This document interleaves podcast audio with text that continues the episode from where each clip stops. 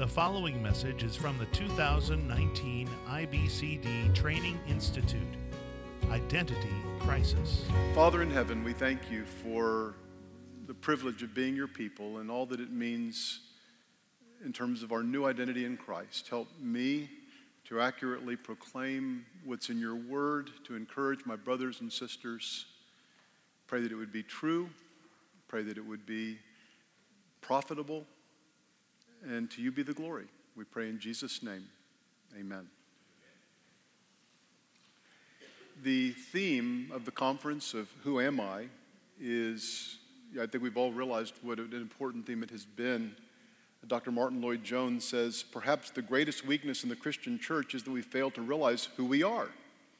It is because we do not see ourselves as the children of God. That is why our unhappiness tends to get us down. We live too much with the things that are in front of us instead of putting everything in the context of our standing and our destiny. And as we've, in our previous plenary talks, we've had a discussion of things that happened to us in the past. You know, I am chosen from before the foundation of the world. I was a sinner, and I still struggle with sin. I have been adopted as a child of God. I am being sanctified. I am united with Christ. And the original assignment given to me is I am a saint. And as you see, others have already touched upon that. And I decided to move beyond our present status as saints, which actually uh, Jeremy and Deepak brought out some last night, to realize that there's a future aspect of being saints. And one example is in Daniel 7. It says, But the saints of the highest one will receive the kingdom and possess the kingdom forever for all ages to come. Then the sovereignty and dominion and greatness of all the kingdoms under the whole heaven will be given to the people of the saints of the highest one. His kingdom will be an everlasting kingdom, and all the dominions will serve and obey him. And so my focus is on what we will be, not what we are already. And that is something that is wonderful, and it's something also which is life transforming. Now, I also realize that as I'm bringing up what some would call the subject of eschatology or prophecy, that that is like walking through a landmine in some circles because uh, among believers, different people have different particulars of what they believe about eschatology. And yet, historically, when you look at the great confessions like the Westminster Confession, the London Baptist Confession, even the Apostles' Creed, there's a fundamental agreement on the essence of what's in the future, even if people have uh, different charts in terms of exactly when what happens. I really want to try to avoid going beyond what the historic creeds would say. And I think something wonderful in, in our age is you have groups like the Biblical Counseling Coalition, Together for the Gospel, Gospel Coalition, where you have people whose specifics on eschatology, on their interpretation of prophecy may differ a bit, but we can agree on the fundamentals.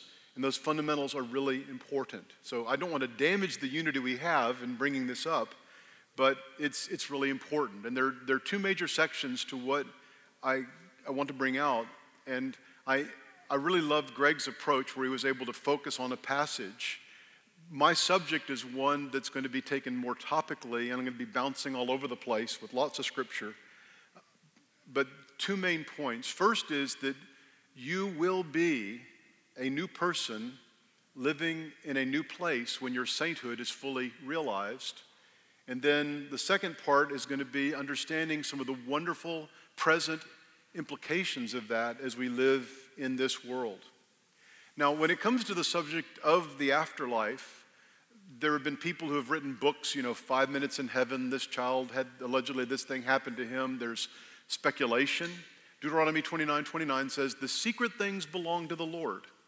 And so we want to be very careful as we think of what is going to happen after we die, not to engage in speculation. Will my pet be in heaven? You know, different silly questions like that. Uh, but there are things, the second half of Deuteronomy 29 29, there are things we can know. It says, But the things revealed belong to us and to our children forever.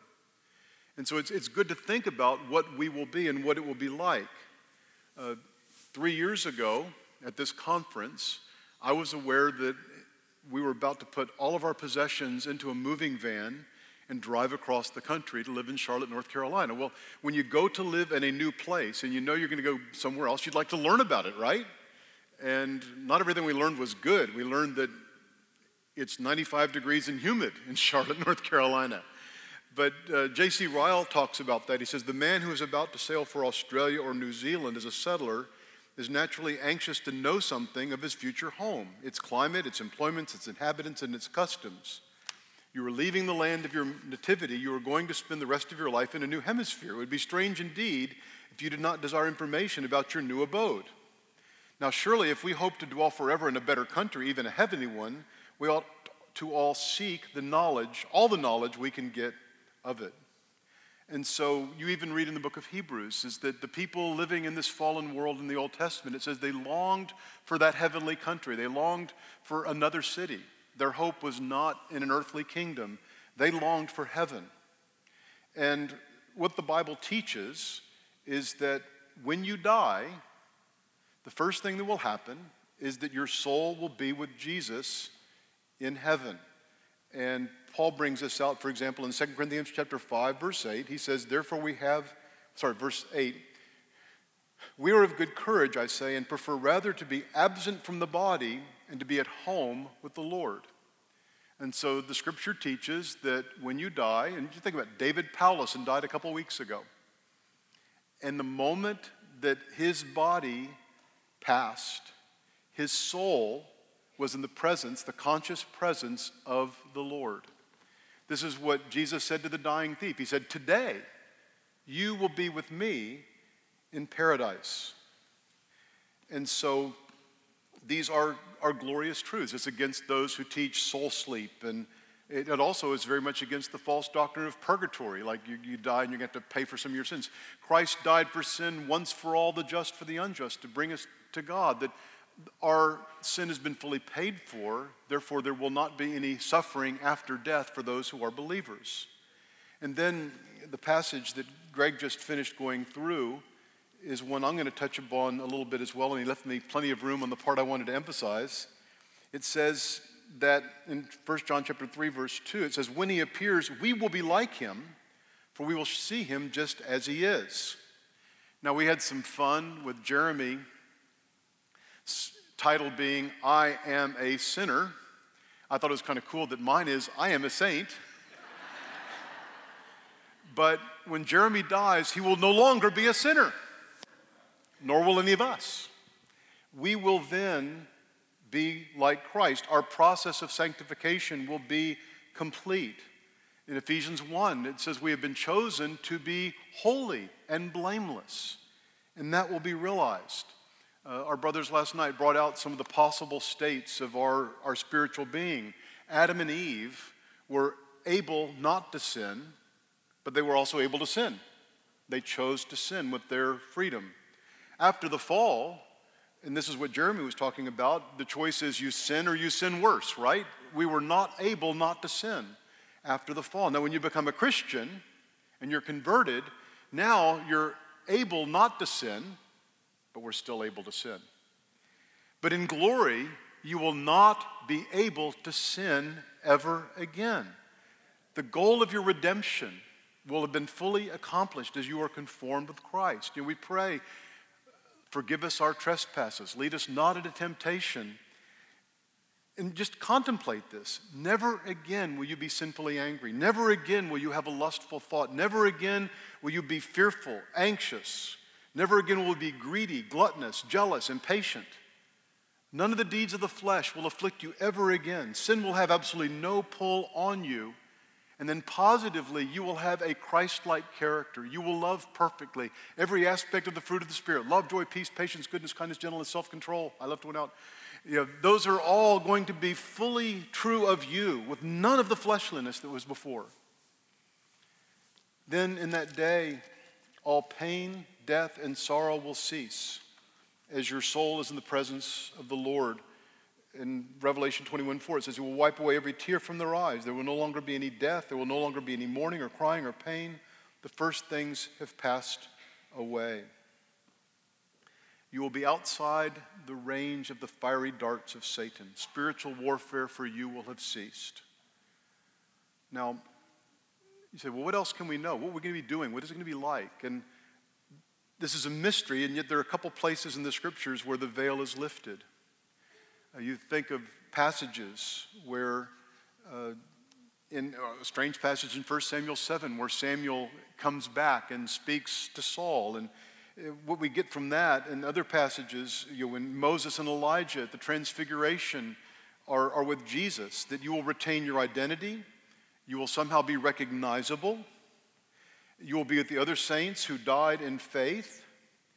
And you will remember some things. In Revelation 6, another glimpse in terms of the, the life of those who have died and yet have not, their bodies have not yet been raised. In Revelation 6, verse 9, it says, When the, Lord, the Lamb broke the fifth seal, I saw underneath the altar the souls of those who had been slain because of the word of God and because of the testimony of which they had maintained. They cried out with a loud voice, saying, How long, O Lord, holy and true, will you refrain from judging and avenging our blood on those who dwell on the earth? And there was given to each of them a white robe, and they were told that they should wait a little longer until the full number of their fellow servants and their brethren who were to be killed, even as they had been, would be completed also. So you have the saints in heaven, uh, the martyrs. They know that judgment has not yet come. They are anticipating that judgment will come. Uh, you see how Jesus says the angels in heaven rejoice over the conversion of one person. And I think when we're in heaven, we probably will know that too and will rejoice with them. Uh, you'll be able to express yourself as they do here, as Moses and Elijah speaking to Jesus. You will have communion with God, and then you will be happy. When Paul says in Philippians 1, very famous passage, for me to live as Christ and to die as gain. And he says to depart and to be with Christ is very much better. Uh, you will be happier then than you can even comprehend in the present. You will enjoy rest. And yet, this intermediate state, when you die and you begin the full experience of your sainthood, is still something temporary. And I'll use an, a illustration that Randy Alcorn used to make a little modification. But you can imagine I'll make it a Southern California illustration. Let's say that you had an old adobe house and there was a big earthquake and the whole thing just fell down. And you're promised by your insurance company they're going to build you a big new house, totally earthquake proof, beautiful new home, but it's not yet ready. In the meanwhile, they've got a trailer you're living in. Well, the trailer is the intermediate state. It's got what you need, it's the basics of life. It's good. It's better than camping out in your front yard when your adobe house crashed down. But you're looking forward to the big, beautiful new home you're about to live in. And that, that's a picture of, of where we're going to go because the, the scripture also says when Jesus Christ returns, your body will be raised and you will be fully glorified. You will experience the fullness of your sainthood as you dwell with Jesus and reign with him in the new heavens and the new earth. And as we think about what the new heavens and the new earth will be like and what we will be like, as, as you read the scriptures, the, the Bible begins and really ends in the same way. The Bible begins with a perfect creation, an unfallen creation, unfallen man and woman, the tree of life, and, and then we ruin it and there's the fall. But at the very end, the things that were lost are regained, and better yet, they're regained never to be lost. Adam was able to sin and able not to sin, but in the end, you will be not able to sin. You'll be righteous with nothing but righteous desires. But there are parallels. You have the tree of life in both places. And Christ has come in his work to restore what Adam has lost. In 1 John also in chapter 3, verse 8, John says, For this reason, let me get it exactly right. For this, I got the verse wrong. Anyway, for this reason, the Son of Man appeared, that he might destroy the works of the devil. In, in Revelation chapter 22, verse 3, when it's describing the new heavens and the new earth, it says, There will no longer be any curse in the book of Romans. It describes how the creation in the present is groaning, anticipating the revelation of us, the children of God, when Christ returns again. And so paradise will be restored. There will be no more sickness or death. And Revelation 21, verse 4, it says, He will wipe every tear away from their eyes. There will no longer be any death. There will no longer be mourning, crying, pain. The first things have passed away. All things will be renewed. He says, Behold, I am making all things new. And God will dwell among his people. It says, he will, They shall be his people, and God himself will be among them. As you picture in Genesis how God walked in the garden, he was there offering perfect, close fellowship with Adam and Eve, and, and they forsook that. Well, now that has been gained back. And your body itself will be raised and will be renewed. Uh, this is something really kind of unique in Christianity. Uh, other religions, or you think even back to the Greeks, they kind of viewed the, the, the essence of humanity as being merely your spiritual self, and the body almost like a piece of trash to be thrown away or burned. And, uh, but in Christianity, even our tradition of burying our dead is an indication you're treating a body with dignity. When Jesus died, they didn't burn his body. They treated it, part of honoring Jesus was to treat his body with care and with love, and then that body was raised. And what the scripture says, and there are many places you can see in 1 Corinthians 15, 1 Thessalonians 4, um, it says, we believe in 1 Thessalonians 4, uh, 14, for we believe that if Jesus died and, and, rose again, even so God will bring with him those who have fallen asleep in Jesus. For we say to you by the word of the Lord that we who are alive and remain until the coming of the Lord will not precede those who have fallen asleep. For the Lord himself will descend from heaven with a shout and with the voice of the archangel, with the trumpet of God. And the dead in Christ will rise first, and then we who are alive will remain and be caught up together with them in the clouds to meet the Lord in the air. So we shall always be with the Lord. In 1 Corinthians 15, you know, we shall not all sleep. We shall be changed in a moment, in the twinkling of the eye at the last trumpet. And so, if you die before the Lord returns, your soul and body will be united because to be human, as God designed us to reflect His image, includes both body and soul. Those who are alive when Christ returns will be gloriously transformed then. And then the body you have will be a new body Philippians 3:20. 21, I'll just say, He will transform the body of our humble state into conformity with the body of His glory by the exertion of the power that He has, even to subject all things to Himself.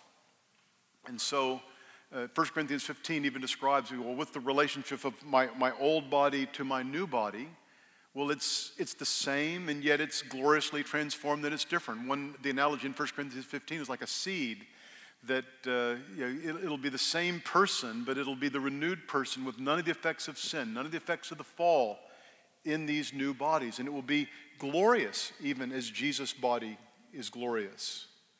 But what happens to our bodies is not just going to happen to our bodies, but it's going to happen to the entire earth. In Ezekiel, it says, This desolate land has become like the Garden of Eden. And Jesus, well, in Revelation, he says, He who sits on the throne says, Behold, I am making all things new. That's why Romans 8 is describing how this fallen creation is groaning, yearning for Christ's return, yearning is, as the whole creation is, is personified as suffering the effects of the fall, that there's going to be a new heavens and a new earth that will be the transformed, just as our bodies will be transformed, they'll be the same, but they'll be different. This planet will be transformed in ways that are just beyond our present comprehension. John Piper says, at the end of the age, there will be cataclysmic events that will bring this world to an end as we know it, not putting it out of existence, but wiping out all that is evil, cleansing it by fire, and fitting it for an age of glory and righteousness and peace that will never end. And as you think about that, you just a summary of some of what I've said already. The Bible says there will be no more death, no more pain, no more mourning, no more sorrow, no more tears, no more poverty, no more thirst, no more hunger no more danger, no more fear, no more sin or crime. I guess you won't need locks on your doors that ADT or whoever they are be put out of business. Um, it says outside the city are the dogs, the sorcerers, the immoral persons, murderers, idolaters, everyone who loves and practices lying. There will be no more curse, joy to the world, you know, that no more let sin and sorrow reign, you know, or thorns infest the ground. He, he has come in glory to transform the world. There'll just there'll be no more divisions. There will be no more Baptists versus Presbyterians. Uh, everybody will be right on that day. Even in eschatology, we will all agree. That will be a miracle. Jesus says there will be no more marriage. He says in the resurrection, they neither marry nor are given in marriage, but we are like the angels in heaven. That's, that's a mystery to me, too. It's hard to imagine when you've been happy in marriage that your marriage to Christ will transform your present relationship to be as a sister and not as a wife. It's so much against the Islamic view of a sensual paradise. The new creation itself will be glorious. There'll be a great city. It'll be filled with a multitude of people. Uh, Jesus says, uh, just the famous passage in John 14, read a couple of those verses.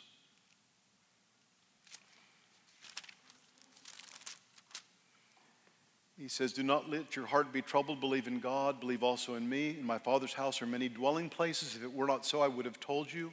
I go to prepare a place for you, and I, and I will come again and receive you to myself, so that where I am, you may be also. It will be home. One author said, When you are in heaven, it will feel more like home than any place you have ever been. I have to admit, even after three years in North Carolina, when we come here, we feel more like home than we do in North Carolina. No offense to our dear friends in North Carolina. But heaven will be, feel so much more that way. It'll be, this is where I belong. Others have said that the best experiences you have in life, and for us as believers, when you sing the glory of God with a congregation of believers, you read His Word, you, you sense the fellowship of the saints, this is like a foretaste of heaven. As we said, God will dwell with us. You know, the psalmist, as the deer pants for the water brooks, my soul longs for you. The, the, we, we don't have the fullness of the presence of God now. Sometimes we even have the experience of being distant from God. You will never say that in the same way in the new heavens and the new earth because God will always be present with you. You will see him face to face, as we read in 1 John 3. It will be glorious. So, well, what am I going to do? Uh, in Huck Finn, uh, he talks about Miss Watson, who went and told me about the good place. She said all a body would have to do there is uh, walk around all day with a harp and sing forever and ever. I didn't think much of it.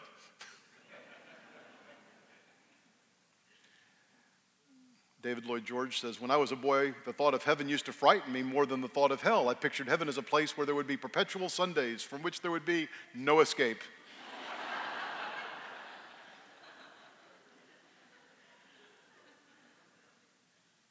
Bible says you will find rest in a world of struggle, of conflict, a world in which you can't get everything done and you feel frustrated. It says, Blessed are the dead who die in the Lord from now on. Yes, they may find rest from their labors and their deeds follow with them. Revelation 14. You will never again be rushed. You will never again be overwhelmed. You'll never again feel guilty because you didn't do everything everybody else wanted you to do. You didn't please everybody. And you won't be bored. It's going to be a place of joy and fulfillment for the believer. In your presence, the psalmist says, is the fullness of joy. In your right hand are pleasures evermore. Isaiah declares, Therefore, the redeemed of the Lord will return and come with joyful shouting in Zion, with everlasting joy upon their heads. They will find gladness and joy, and sorrow and sighing will flee away. When you read Revelation, you see these pictures of a multitude giving praise and honor and glory to God. And as I think about that and thinking about Tom Sawyer and Huck Finn, I realize I will be changed so that I can't get enough of it. All of us can be tempted to be bored in church. Quite frankly, some of you have been here for two and a half days listening to messages, and you think, what on earth could possibly be said that hasn't already been said? You, you have a capacity, and I have the privilege of being the last guy when the cups are already overflowing and half the people have left. But your capacity for praise to God will so be enlarged, you will never tire of it. It will just bring you greater and greater joy. Your nature itself will be changed. One author said, You know, we're, we're enthralled by ac- excellence. You can fill a stadium with 100,000 people to see some guy who can throw a ball, you know, 50 yards and hit the hands of another man. Or you can fill a concert hall to see a great musician perform. Or you can fill a stadium, I guess, to see mediocre musicians perform. Um, But in the presence of the excellence of God, we will never be bored. We will always be amazed. We will even be learning. God is infinite. We will never fully comprehend him. Sam Storm's right. We will be constantly more amazed at God, more in love with God, and thus even more relish his presence in our relationship with him. And we will serve him. Revelation 22, verse 3. It says, There will no longer be any curse. The throne of God and the Lamb will be in it, and his bondservants will serve him. Servanthood isn't something that ends with this life. We've had so many people who have served us so well in this conference, and it's humbling to me how many have done that. We will all be servants of God, and I don't know exactly what we'll be doing. I don't know if we'll be having conferences or what we'll be doing, but it will not be unimportant, and it will be to the glory of God. We're not going to be sitting around on puffy clouds, playing harps, and eating grapes. Jesus said, My Father is working even till now. Uh, work is not a bad thing. Work is a cursed thing because of the fall, but now it will be blessed. And you know, Abraham Kuyper has the famous quote, there's not one inch in the entire area of human life about which Christ, who is sovereign over all, does not cry, mine. And we were given the world in which to have dominion. And actually, it's amazing what humanity has done, in spite of the fact that we are fallen. When you look at technology and progress, and you know, what happens even in our lifetimes, the transformations is we're imaging God and, and creating dominion. But can you imagine, without the fetters of our sinfulness and our mortality, what can and will be accomplished in the new heavens and the new earth? Now, again, there, some of you will need to find new work. There probably will not be lawyers, uh, tax accountants, dentists, uh, doctors, or insurance agents. And you will reign with Christ as he reigns. You will receive an inheritance. There will be no more corruption in politics. Jesus Christ has come to make humanity great again, to make the earth great again. It's been a mess for several thousand years, and it will be truly great. So, to summarize the first part of my message, you have, as a saint, you have a great future to look forward to. You will one day be a new person in a new world. You will be completely sinless forever. I want to raise a question before I move on. If you were to die today, are you confident that you would be part of the new heavens and the new earth? There's a man, and I don't have time to preach my whole sermon on this, but I want to bring it out in Luke 23. There's a man, he's called the thief on the cross. And when his companion was mocking Jesus, he said, Don't you see that we are under the sentence of death justly, but this man has done nothing wrong? And then he said to Jesus, Jesus, remember me when you come into your kingdom. And Jesus said to that man, Today you will be with me in paradise. And in that story, you think, well, here's a man we know is in paradise. How do you get there? How, do you, how can you enter into heaven? Well, that man recognized just a couple of very clear things that you need to recognize about yourself. And it's things we've already talked about in the conference. He realized he was a sinner. He saw Jesus was innocent, but he saw, he says, I deserve, along with my companion, I, am a bad man and I deserve the punishment I'm getting. I have no complaints. He even says, Do you not fear God to his companion in the sense that he says, you know, he realized that his punishment was not likely to end on the cross. He realized he would have to face God and it would be worse. That despite what human justice had done to him in crucifying him, he feared standing before God, and we would call all of that repentance. He acknowledged himself to be a sinner and he was turning from his sin. Then he also, looking to Jesus who is next to him, he says, This man has done nothing wrong. He realized Jesus is the Holy One. And then he had faith to believe. He said, Jesus, remember me when you come into your kingdom. He believed that Jesus is a king. Not many people in that moment believed Jesus was a king, right? He didn't look like a king. Here's uh, one of the theologians said that in that moment, one commentator said that that criminal might have been the greatest theologian in the entire world. Because he believed Jesus is innocent, though Roman and Jewish justice found him guilty, and he believed Jesus would reign as a king and one more thing that he believed that was the most amazing of all he believed that Jesus would forgive him and allow him into his kingdom. That takes great faith. He had nothing to offer to Jesus, right? He couldn't live, a, he couldn't say, I'll be better starting tomorrow. He's going to be dead tomorrow. His life up until then had been nothing but sin and a waste. But this is the greatness of the grace of Jesus Christ that if you will acknowledge yourself to be a great sinner who deserves the wrath of God, if you will look to Christ, the innocent Son of God who came into the world to die on the cross, and if you will believe in him, his grace is sufficient to forgive you all of your sin, that you can be completely certain, based upon his merit and not yours, that when you die, be it today or 50 years from now, you will be with him in paradise because it's by his work and not yours. Heaven is so glorious. It's been such a privilege so far. I'm not done, but it's been such a privilege so far just to describe the glorious future of the saints of God's people. But it's also true that it's appointed unto man once to die, and after this comes judgment. Death is not the end. You will face God. And if you face God in your sin, having rejected Christ, you will be punished forever. Hell is as bad as heaven is good. But if you will believe on the Lord Jesus Christ, he will save you. And you will be his child, adopted. You will have an inheritance. And you can know with certainty because of him, you will be in paradise. I realize now's maybe a good time for an altar call or something, but I've got more of the message. I will say this. If you are concerned about your soul, there's a bunch of pastors in the room, talk to one of us. We would love to tell you more about Jesus Christ. But then we have this glorious future. So what? Well, what we are, I'm sorry, what we will be, our destiny as saints affects how we live now.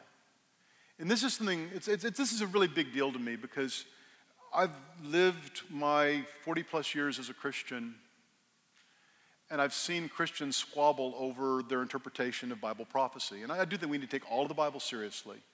But I think sometimes people are straining at points that aren't the most important, and then they're missing the most important.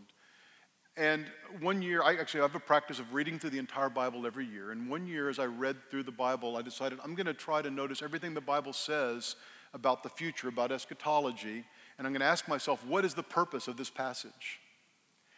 And as I did that, I certainly realized there is data in those passages that would give you an idea of whether you want to be an amill, premill, post-mill, pre-trib, mid-trib, all-trib, you know, you know, pan-millennial, it'll all pan out, all the different positions people have. But to me, what jumped out at me is there were two applications that even the book of Revelation, it was written to a suffering church to give them hope. They didn't see all that come to pass in their lifetime, but it was, it was to help them. And so I'll give the whole rest of the message away that I see that in the Bible, that the, the return of Christ and the, the reality of our destiny as saints, perfected, living in the new heavens and the new earth, has two major applications. One is it enables us to endure in the midst of suffering. And two is that it motivates us to holiness now. And on those things, we can all agree. You know, there's some people who, there's a saying in English that's not in the Bible that some people are so heavenly minded that they are no earthly good. And yet, as I read Scripture, uh, I see that we are to be heavenly minded C.S. Lewis said, if you read history, you will find the, the Christians who did the most for this present world were those who thought the most about the next world. What you believe about the future affects how you live now. Uh, they found a letter of instruction for one of the 9 11 bombers and the promise that he had if he carried this through that he would you know be with the women and all the but that motivated him to do something in that case very evil his anticipation of an afterlife well, the Bible tells us we should anticipate the future. Just one passage in Colossians 3, Paul says, Therefore, if you've been raised with Christ, keep seeking the things above where Christ is, seated at the right hand of God. Set your mind on things above, not on the things of the earth. For you have died, and your life is hidden with Christ in God. And when Christ, who is our life, is revealed, then you will also be revealed with him in glory. And in the context, as you keep reading what Paul says, is, is that then he says, therefore, therefore, in light of what? Therefore, in light of the fact that Christ is in glory, you're to think of him in glory, and therefore, because of the fact that when he is revealed, you will be revealed to them in glory, in light of your future full expression and experience of being a saint, now consider the members of your earthly body as dead to immorality, impurity, passion, evil desire, and greed, which amounts to idolatry.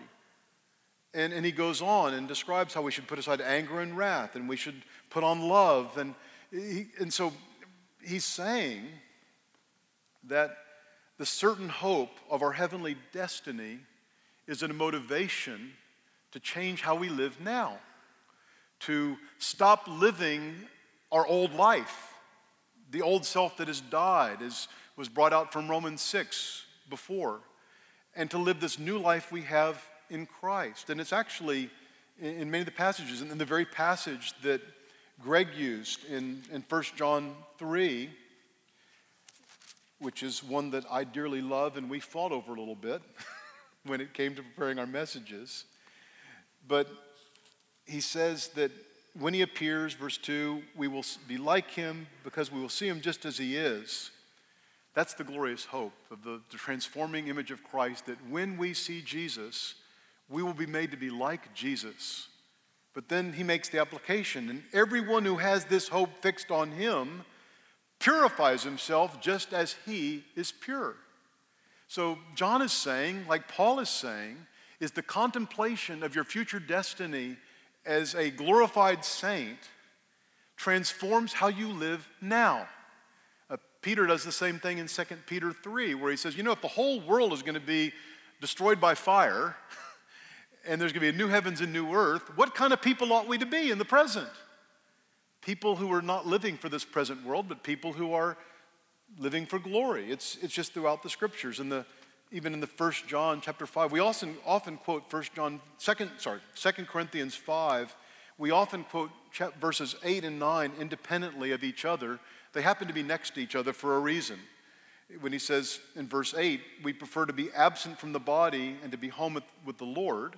That's our future. I anticipate being with the Lord. But then he says, therefore, in light of the fact, he's saying, that we prefer to be with the Lord, we have as our ambition, whether home or absent, to be pleasing to Him.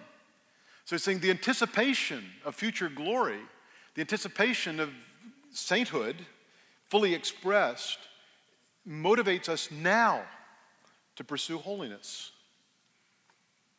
to be particular in that. I think it's also going back to John. He says, Everyone who has this hope purifies himself just as he is pure. Uh, if you're an English teacher, what, ten, what, what, is that? It's, it's, it's not an imperative. He doesn't say purify yourself.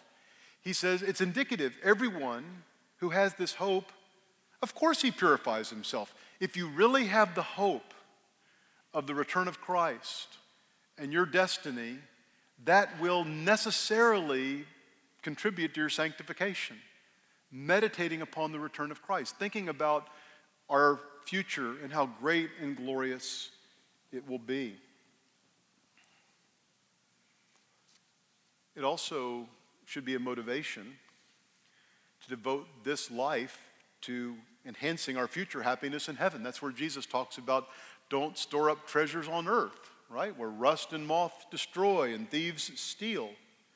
When Revelation talks about the, the, the fine linen, which is the, the prayers and the good works of the saints. It's the famous quote by Jim Elliot He is no fool who gives up what he cannot keep to gain what he cannot lose. Jonathan Edwards says that it becomes us to spend this life not only as a journey, sorry, it becomes us to spend this life only as a journey towards heaven. Why should we labor for or set our hearts on anything else but that which is our proper end and true happiness? And then he resolved to endeavor to obtain for myself as much happiness in the other world as I possibly can.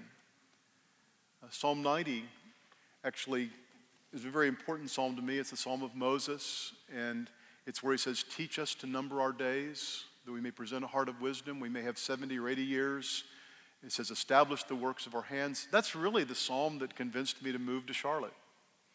because the question was how can we be most useful in our age and whatever years we have left? If we've got 20 years left, where could they be best spent most usefully for the most fruitfulness? That he's, we, we want God to establish the works of our hands. Or the motivation of heavenly glory is I want to do things in this life for which I will be glad for eternity. So eschatology is really kind of practical, isn't it? And then the certainty of our heavenly destiny enables us to endure present suffering. I already read in Revelation 6 when the martyrs are crying out, How long, O Lord, until you avenge our blood? And there were more martyrs to come. In John, we saw the world does not know us as children of God because they did not know him. And, and we're the, the cast offs in the world. And in that day, God's people were suffering. Uh, there was great persecution which broke out in the early church.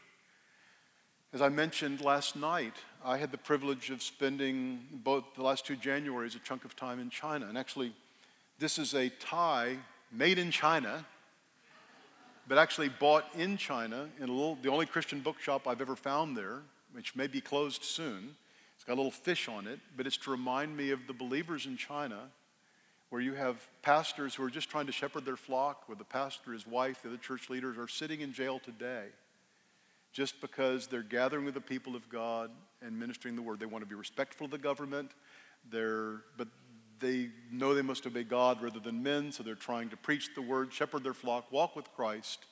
And the government is systematically trying to eliminate any belief in that country that has an allegiance to something higher than the government and the party itself.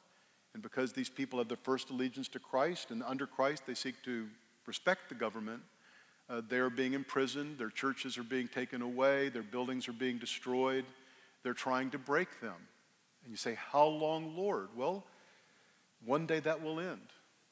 Uh, last year we had here at our conference Antiev, maybe some of you remember him from Nigeria, a very happy, smiley man. He was actually is a church leader from there, and he's given the testimony of how his house was burned to the ground with his children in it uh, by Islamic terrorists who were trying to drive him out of that part of the city. His children survived, but he spent hours not knowing if they had made it. And worse things are happening all over Nigeria and other parts of the world where our brothers and sisters are suffering. I mean, I know, you know, in the United States, it's harder to be a Christian now, but we hardly can comprehend what it is for other people. I mean, I showed last night the picture. Well, if the authorities come, hide behind this wall and we'll hope they may take us and you'll survive. That was their attitude. Uh, there is much evil and injustice in the world, but we have a hope we have a hope in spite of the fact sometimes we're tempted to think when we're suffering, how can God be on our side when bad things like that keep happening? Even in our own countries, you see evil prevail and you see worse and worse things happening and you see uh, the whole scale killing of unborn children. You see people losing their jobs because they believe marriage is a man and a woman. And, and you're frustrated and you're, and you're like the psalmist in Psalm 73 where he says, My foot almost slipped when I saw the prosperity of the wicked. But then he says, he, he, he uses his eschatology. He says, Then as I entered into the presence of God, I saw their end. The justice of God is a comforting doctrine, and there will be justice in that day. And in Second Thessalonians, in chapter 1, he says in verse 6, It is, after all, it is only just for God to repay with affliction those who afflict you, to give relief to you who are afflicted, and to us as well when the Lord Jesus will be revealed from heaven with his mighty angels in flaming fire, dealing out retribution to all who do not know God and to those who do not obey the gospel of the Lord Jesus. They will pay the penalty of eternal destruction away from the presence of the Lord and from the glory of his power when he comes to be glorified in his saints on that day and to be marveled at by all who believed very famous passage in, in Romans chapter 8. It's the very passage where he had been talking about the creation is groaning, but he says, I consider that the sufferings of this present time are not worthy to be compared with the glory that is to be revealed to us. I have to confess, as I spoke in some of the house churches in China, and I was talking to the pastors, and Some of those guys could get out of the country. They, they have the papers, they could leave. They could take the church deeper underground. But they are determined to continue to do what they're doing, to be faithful to what they believe their calling is, to assemble, to worship, to evangelize. They've been questioned, they've been harassed, they've had their property taken away, but nothing will stop them. Why is that? It's their eschatology. I'm not saying, well, they're good premillennialists or amillennialists. They believe Jesus is coming again. And there's nothing more urgent than to carry on his work in his church, to preach the gospel. And they're not afraid of going to prison for a season in light of the glory that is yet to be revealed when Christ returns. And so, eschatology, and that's what I think the whole book of Revelation is about. I'm not going to get into the specifics, but it's written to a suffering church declaring the ultimate triumph of the Lamb, and that all those who are united to him will be in glory, every tear will be wiped away, and whatever we have suffered will seem to be light and momentary. It will be great. And I have one more implication before I finish, and that is that the, the knowledge of the realities of the future, the, the knowledge of the reality of your future as a saint, and also the knowledge of the reality of judgment for those who are not, should motivate us to proclaim the gospel. Don't you think?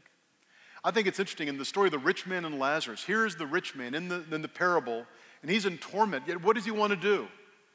Can I go back and warn my brothers? Uh, can you send Lazarus back to warn my brothers? No. I mean, if someone who is reprobate,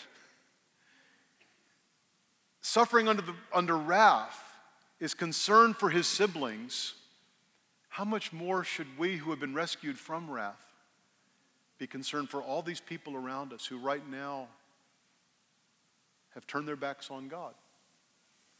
The, the reality of heaven and hell, the reality of the glory for those who turn to Christ with their sins being forgiven and being made saints and adopted children of God, that should motivate us to have the desire to share our faith with those who have no hope.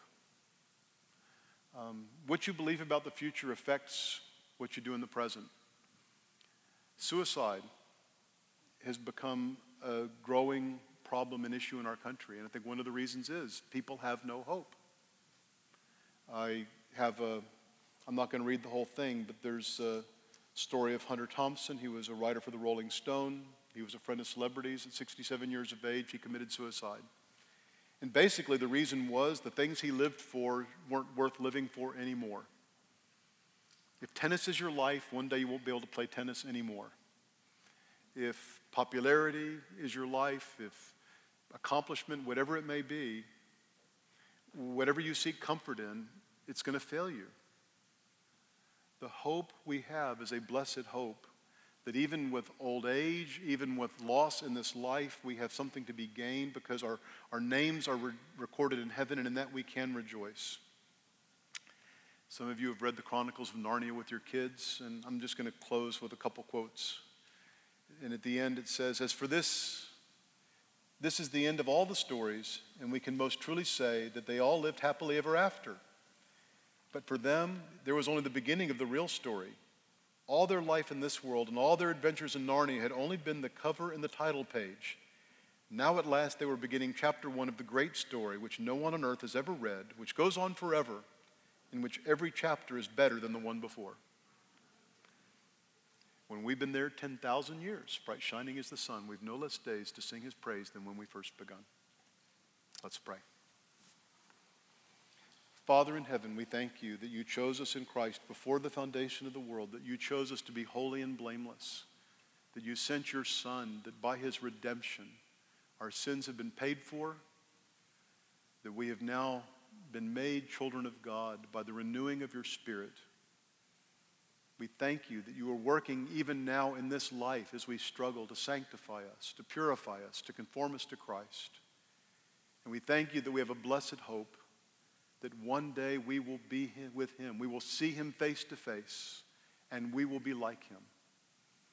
Lord, help us to live in light of that hope. For those here who are suffering, we pray, oh God, that you would grant them comfort and the sure knowledge that that suffering will end and one day will be almost forgotten because of the glories that we will experience in the presence of the Lord.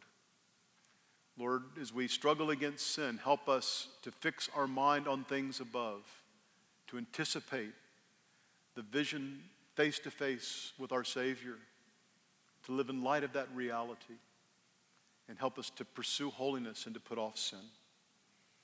And help us to share this truth with others as we have opportunity to counsel, witness.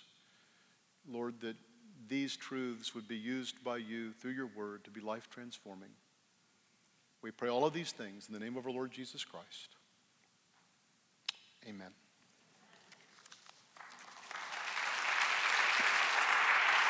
Copyright 2019 IBCD. All rights reserved. More free resources are available at ibcd.org.